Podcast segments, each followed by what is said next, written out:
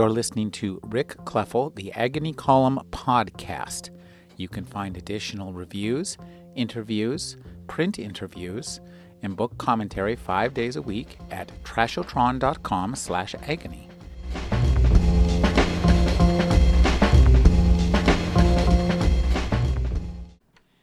Andrea Avantaggio is co owner of Maria's Bookstore with her husband, Peter. Thank you for joining me, Andrea. Thank you for calling me. Andrea, I, would like you to tell me how you got into the book selling business, when and why. Well, I, like a lot of booksellers, I just kind of I started working in a bookstore in 1992 in this bookstore actually here in Durango, and um, got pretty hooked on it pretty quickly and kept a part-time waitressing job to support my book selling habit. And then um, in 1998, the original owner of the store decided he was ready to move on and offered offered to sell the shop to my husband and I. So, though we had a seven-month-old baby and thought it was a crazy decision, we couldn't pass that up. and so we've owned it since 1998. That does seem pretty strange. Now, in 1998, what it, the book selling climate was already getting kind of sour. You've it was getting a little bit sour, and um, we just decided that we were going to assume it wasn't going to go sour. and we've had we've used absolutely all the information that we can get from the American Booksellers Association and other booksellers that we know. We've stolen every good idea we've come across, and we hire the absolute best people we can find. And we're fortunate that we live in a community that um, really goes out of its way to support us and make sure that we get to stay. Tell us about your store. Um, has it changed since you uh, bought it? And uh, just a little bit about how it fits into the location and into the community. Okay. Um, our store was opened in 1984 by the original owner who wanted to bring to Durango an independent bookstore and offer Durango that um, experience and that community gathering place. And that part of the store has always stayed with it and has just grown over the years. So when we bought the store in 1998, it, it had already been in Durango for 14 years and had, four years before we bought it, had moved to a new location in the same block downtown. And um, really the only changes that we've made are that because we put our house up for mortgage again and kind of we have a, a deeper financial commitment to it than he did. We've worked um, just relentlessly on the financials of it with the help of the ABA and the abacus study that they provide. And so we've had to have a more, we've made decisions more with a business mind than than the previous owner um, had to. But um, through all those years, we do everything we can to support every event in the community, um, especially things involving kids and and reading, but really everything. We're working with the local first movement here. We're about five years behind a lot of the bigger cities, so that it's still getting off the ground here. But um, we do local author events. We have trouble with big author events because we live kind of off of the airport grid, and it takes all day to get here, so we don't fit into the fly-in, fly-out scenario that the publishers like to so we do um, mostly regional author events when we can do them, but we don't have a big. We do two a week, kind of for a three-month season in the summer and fall, but not so many through the winter because we can't be sure we can get people here with the weather that we have. Tell me, um, how big is your space, and have you changed it? As you know, when you got it, did you change it to um, change your sales patterns, or? We have done um, a few different things over the years. We have about 2,800 feet of sales floor, and um, for the first five years we had the store, we all worked out of a little tiny office in the back, and the the back part of the store. There's about 700 square feet in the back that we used to share with an herb store, and we realized um, after about four years that my husband and I really couldn't share a desk for many more years. so we we assumed that lease and turned our old office into a toy room space for kids. So that's really the biggest changes that we've added as our kids have gone through different stages. We've added lots of um, sideline items for kids, toys and gifts, and really people come to us. You know, people come in the door. I got a birthday party to go to, and they know they can find to with the book here. And but that's the biggest sales pattern change that we've done is just adding adding more of those um, unexpected items that people people can find here at our bookstore. I used to have a little bit of a an attitude about you know well, we should just sell books, but we really we really try and be just a full service place where people can find fun things that they don't expect to find, and they know they can find something for everybody on their list, whatever time of year it is. So we've changed that a little bit too. You mentioned two things that, that interest me, and I wanted to to explore a bit more. Uh, tell me about local first and how that plays into your business, and how uh, you've tried to use that, leverage that organization. Okay, um, we don't have right now. Where ours isn't. I call it local first, but it it is a local independent business association, but we don't have an official one right here in Durango at this point. We have a group of merchants that have been working to do we do a um, oh the weekend after Thanksgiving. We do a day where we encourage people to shop at their local businesses, but we don't have an official um, program at this point like they do in Salt Lake or in Houston. But um, our biggest thing has been has oh it, it, at first when the when the whole shop local thing was coming out, there seemed to be a little bit of a negative spin on it about you should shop here because it's it's the good thing, it's the right thing to do. And and our angle has always been you should shop here because it's fun, and we give you the best service, and you're going to find the exactly what you're looking for. And if you don't, we'll help you figure out how to get it. And so that has been that has been the push for the Durango group is um, is shop here because it's it's better for you and it's better for your community, and it helps keep your money in the community instead of send, sending it out to wherever Arkansas or wherever it goes when it doesn't stay here.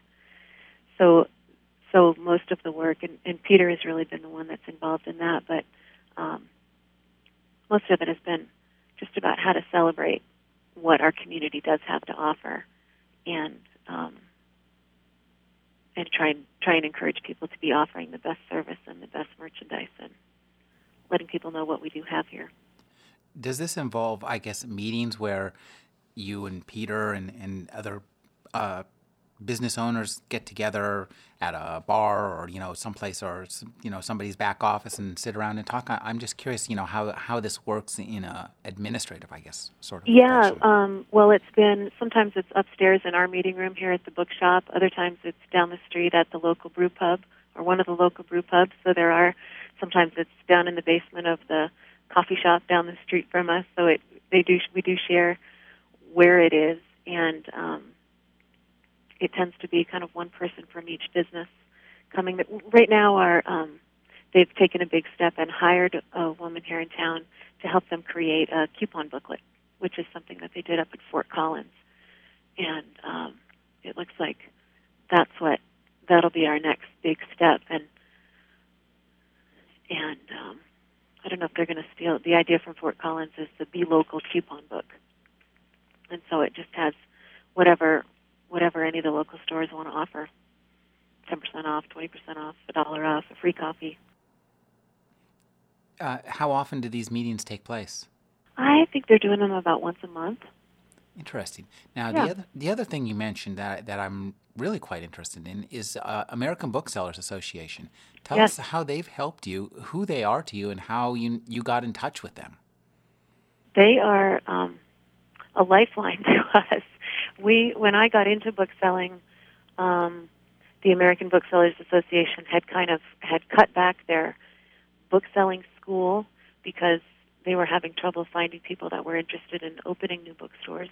It was kind of there were slim years for new bookstores there in the early 90s, and um, so I didn't have the opportunity to do that. I've learned kind of seat in my pants and squeezing information out of everybody. But the American Booksellers Association is um, an, an organization that supports nationally all the independent bookstores in the country, and they, it's a dues.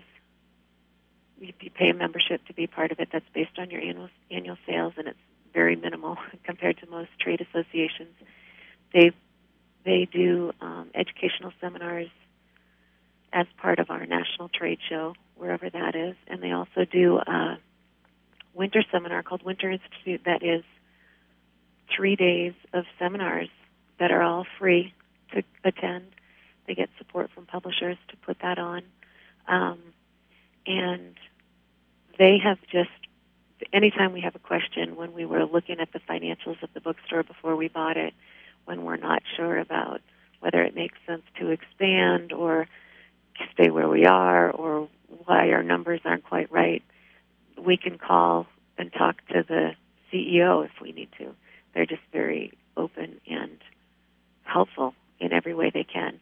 They they what they provide for us besides education is that they don't have their heads buried in the day-to-day functioning of a bookshop. They look out for industry trends and so you know back when they first brought out the BookSense program five years ago, I think it was. Mm-hmm. Mm-hmm. They were the ones that realized we got to get a gift card that someone can buy in Durango and redeem in Salt Lake City, so that they don't have to go online or to one of the bigger chain stores to make that happen for their daughter who lives in Salt Lake City or their son who lives in Seattle or and so they were instrumental in making that happen and working with different software programming to figure out how that could happen. And so bigger picture things that I, as a bookstore owner in Durango, couldn't begin to undertake.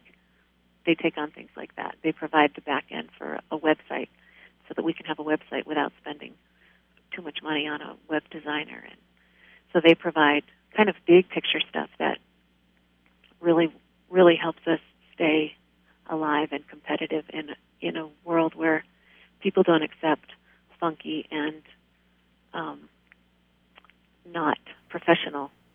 You know, when they come in our bookstore, it's not okay for us not to be able to get on the internet and find their book quickly, and they want kind of that sort of. Um, I guess what I'm trying to say is that they keep us professional in a way that we might not realize we need to be in our small corner of Colorado. So they come to us and say, you need this gift card program and you need to do this and here's why and and present it in a way that makes us realize, wow, we really need to do that. and and before we went to the seminar we weren't even thinking about that. So and it's a it's an amazing organization in that we are all although we're all competitors because we all sell books, we are far enough apart that you go to a seminar and often the most um, educational part or a big part of the educational component is hearing how other booksellers do things in their store. And booksellers within this organization tend to be very open and willing to share forms or um, training procedures that they have or um, wording that they use with a customer on tricky situations or just about anything we can find an answer to at these seminars. So that's a long-winded answer to your question. no, that's a, that's that's what I was looking for. Great. um, but they really have been. We could not have survived our first five years in the book business without their help and education, and knowing that they were there to ask questions and providing that network to other bookstores across the country. So they helped you with the actual financials, and you would come to them and say, "We we need to be seeing more income and less outgo." Yeah, I mean, they didn't help us in, you know, they didn't provide any financial backing. No, no, no. But they helped us look. They do this abacus survey, they call it, where they look at financials from bookstores all over the country, and you just fill out this form with, you know, your expenses and your out outlays, and um, and they and they analyze those numbers, and it comes back to you, and it says, you know, here is here's what a profitable bookstore spends on rent, and here's what a not profitable bookstore spends on rent, and and and they used that the financials is where they realized that bookstores through the 70s and 80s didn't really have to pay a lot of attention to their finances. It just worked. They didn't mm-hmm. have competition from every other store down the street selling books. And and they realized that they needed to provide some tools to help booksellers be more savvy when it came to their finances. And so this abacus survey just really looks at it, you know, line by line on your on your budget, where you are and where you need to be if you want to be part of those financially successful bookstores. So it gives you really concrete, and then they'll look at that every year, mm-hmm. excuse me, and use those numbers to figure out where where booksellers need education. So they tie their education back into that to say, okay, it looks like people are struggling with cost of goods sold or whatever it is, and they'll create a seminar that helps us fine tune those numbers so that we can end up on the profitable 2% instead of the unprofitable. Um, uh, as a, a, bookstore, you, you have stock, and, and I'm curious, is there you're a general purpose bookstore? We're a general bookstore. Yeah, we we specialize in books of the Southwest, which means that we don't. We're a little softer on our return pull when we come to that Southwest section. It doesn't really, it doesn't necessarily support itself in sales, but we have a better selection than anyone in the Four Corners area on those books that are about our region. But we do. We're our general bookstore. We sell all everything, kids, nonfiction, fiction, poetry, everything who who selects what you get, and who how do you evaluate the success of that selection? Well, um, I used to select it, and then I realized that I was really missing my time out on the sales floor. It was making me kind of wonder why I was selling books when all I did was sit back at my desk. So I passed it off to um, Joe Foster, who has an incredible um, talent for reading our community. He he tends to he says he looks through the catalogs with um, instead, you know, he realized right off that he couldn't just buy what he wanted. He had to think about what Maria would like. Sort of, he thinks of the persona of the shop as a reflection of our community. So he does all the title selection, and we have uh, a great tool that a man named John Rubin, whose mother, whose his mother owns runs a bookstore in Michigan, and he came up with this tool that lets us analyze our inventory and see how we're doing compared to stores in our region and stores across the country. So everything that we buy is subject to, you know, is it is it selling enough to keep it on the shelf? Is it selling enough to keep two on the shelf? Are we is everyone else selling it and we're not? Do we have it in the wrong section? Things like that. He lets us look at, you know, you can look at a your section, your fiction section, and booksellers talk about turns mm-hmm. which is how many times, if a book is taking up space on your shelf, how many times do you sell that book in a year? And um, you want to have at least two to three, and you know by paying attention to the above the tree line is the name of this program that the guy created. But um, by t- paying attention to our numbers in that program, we've we've got our numbers up to five or six turns in most sections. So it really it makes us be honest about what we're taking up space and and financials for.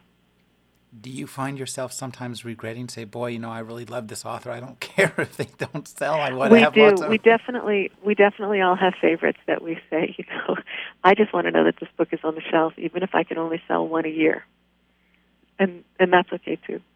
We just have to be more we just have to be really clean with our other books so we have room for a little leeway like that. And we're fortunate that we we are a small enough store that we can we can keep a few of those. I know some of the bigger stores just can't afford to be sentimental. but we do encourage booksellers, you know, when people say, God, I can't believe we returned that book. It's my favorite. And we tell them, well, if it's your favorite, you need to sell it. so uh, do you have any chain, chain bookstores that you compete with in your in the Four Corners neighborhood? In the Four Corners, yes. Um, mostly, we compete right here with um, some of the bigger, like Costco and Sam's Club and Walmart. You know that are in the Four Corners region. Uh, but no, uh, no Borders or, or Walden Books or anything like that. Yeah, well, we have. There used to be two Walden Books in town. Mm-hmm and two winters ago or three winters ago they closed their downtown store, so now they have a store out at the mall.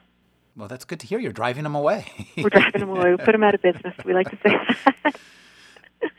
they opened they opened their down store, downtown store the same year that the bookstore here opened. So it's kind of fun to not fun. It's never fun to see bookstores go out of business, but at least things are going in the right direction. That's right.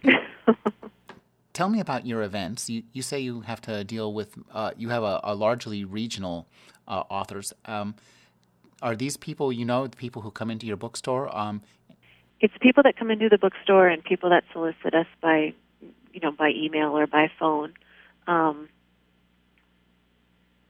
and we try and we used to say yes to everything, and then we realized that we weren't doing anybody a favor with that. That it takes it takes a good amount of effort to put on an event. It costs money to advertise it, and so we we try and um, filter them pretty.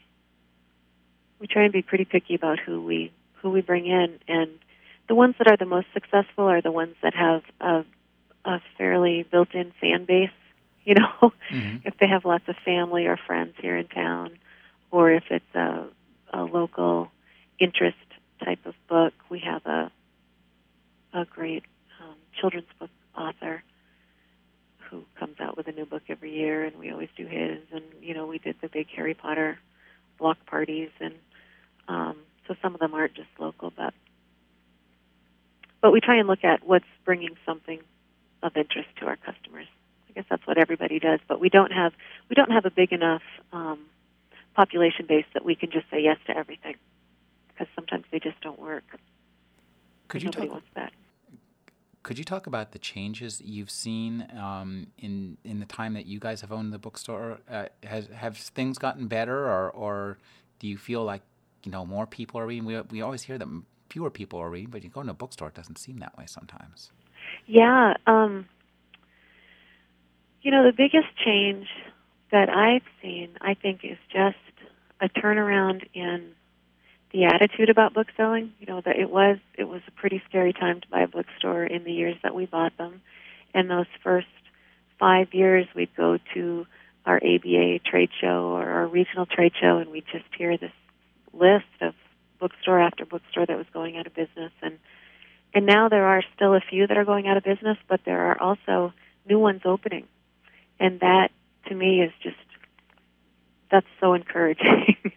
and I do think I think also a change that I've seen is in the in the early years that we owned the store, the big box stores that had everything and had big cushy couches and they seemed like the be all end all until people realized that they had everything and they still had to figure out what they wanted to read and there wasn't necessarily someone around to help them or someone around who they could get to know their reading style and and so I feel like there's been a turn back to um, that community bookstore and knowing that they can come in and they can find somebody that can help them find just the perfect book for what they need right now. And and so it's kind of the glamour has worn off a little on the big stores that carry everything. And people now know that we don't carry everything but we try and carry all the right things.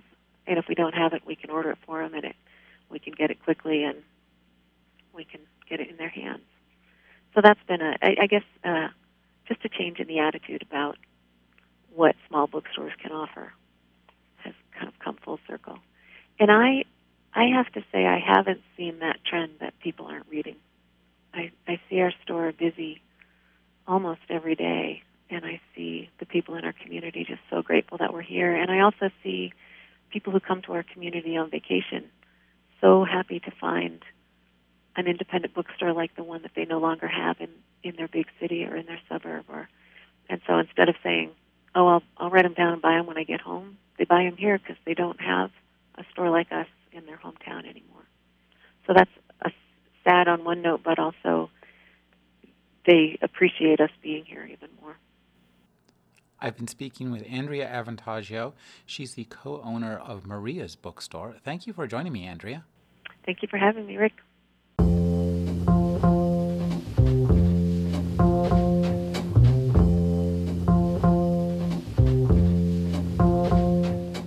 You're listening to Rick Kleffel, the Agony Column podcast. You can find additional reviews, interviews, print interviews, and book commentary five days a week at trashotron.com slash agony.